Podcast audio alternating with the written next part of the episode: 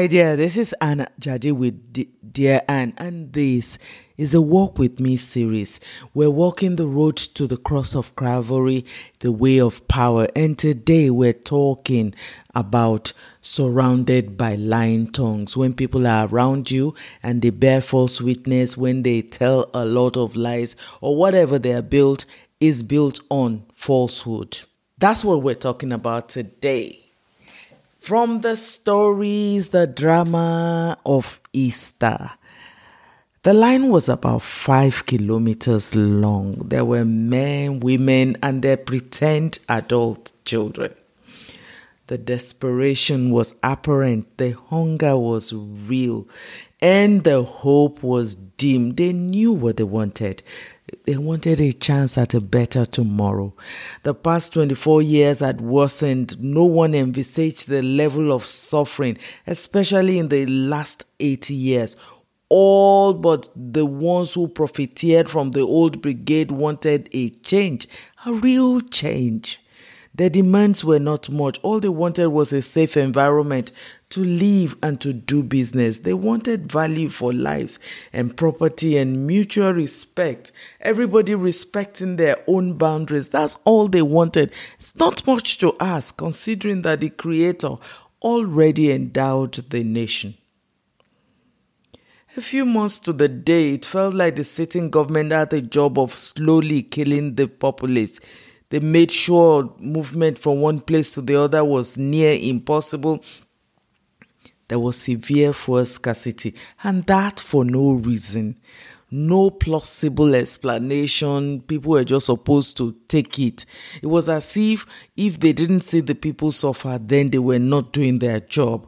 Transportation was like the rich man passing through the eye of the needle to further make the bad situation terrible.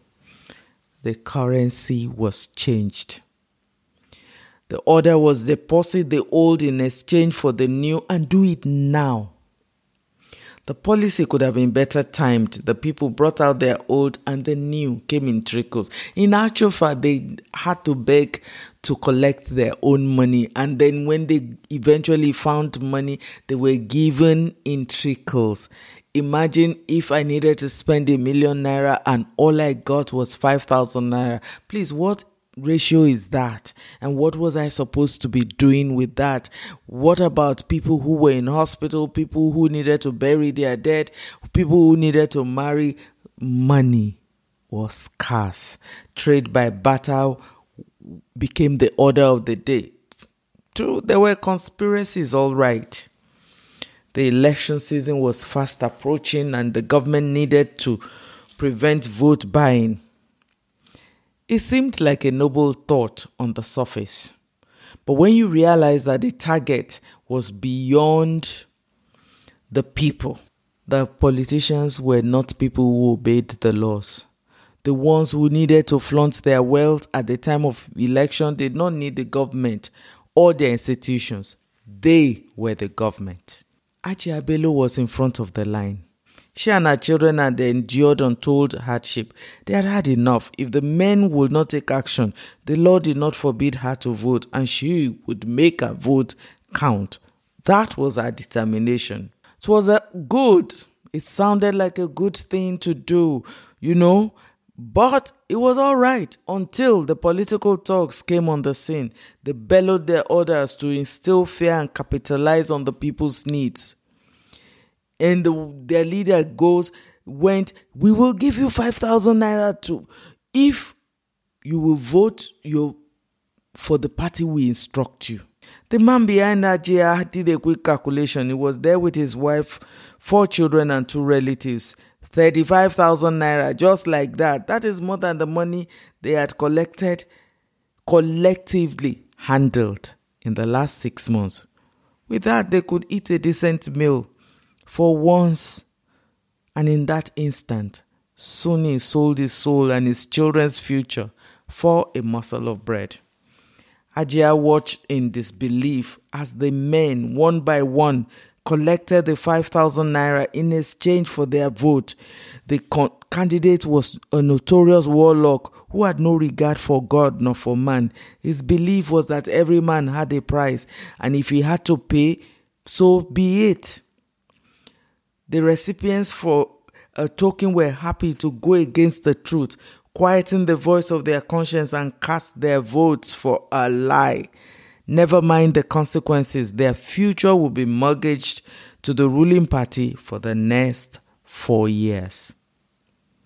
What is, has been, and will forever be.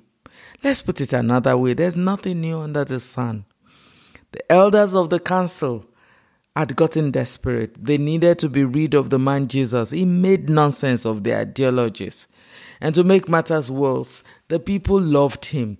Why wouldn't they? He solved their problem and charged nothing in return. The Sanhedrin never did anything without laying a further burden on the people. They envied the man. He got the job done, and that effortlessly. So they made it their preoccupation to trap the man. One time they would ask him difficult questions, thinking he would trip, but Jesus, being God, the God-man, knew their heart, and he never played into their hands. Then came the Passover weekend. It was a good time to nail their sworn enemy. The only problem was they needed evidence, and they had none. Hence they resorted to bribing folk to bear false witness. Did they not just call them elders?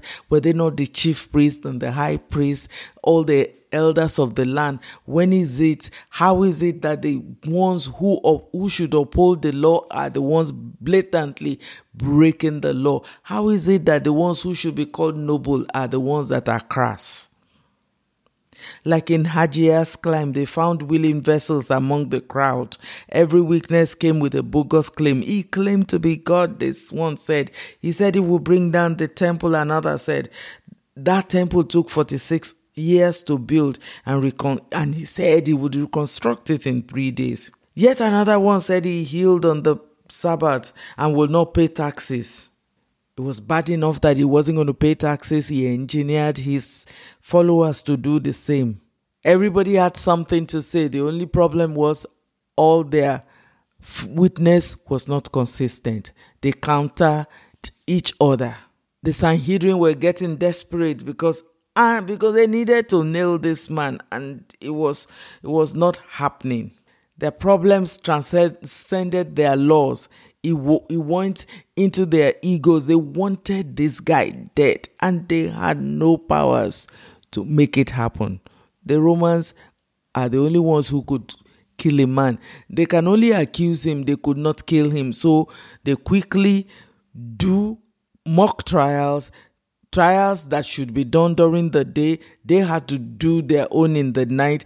Three trials in one night, just so you can nail your sworn enemy. They dragged him before Annas, Caiaphas, elders, all in one night. And by the wee hours of the morning, they had cooked up enough charges and needed the Roman government to rubber stamp it.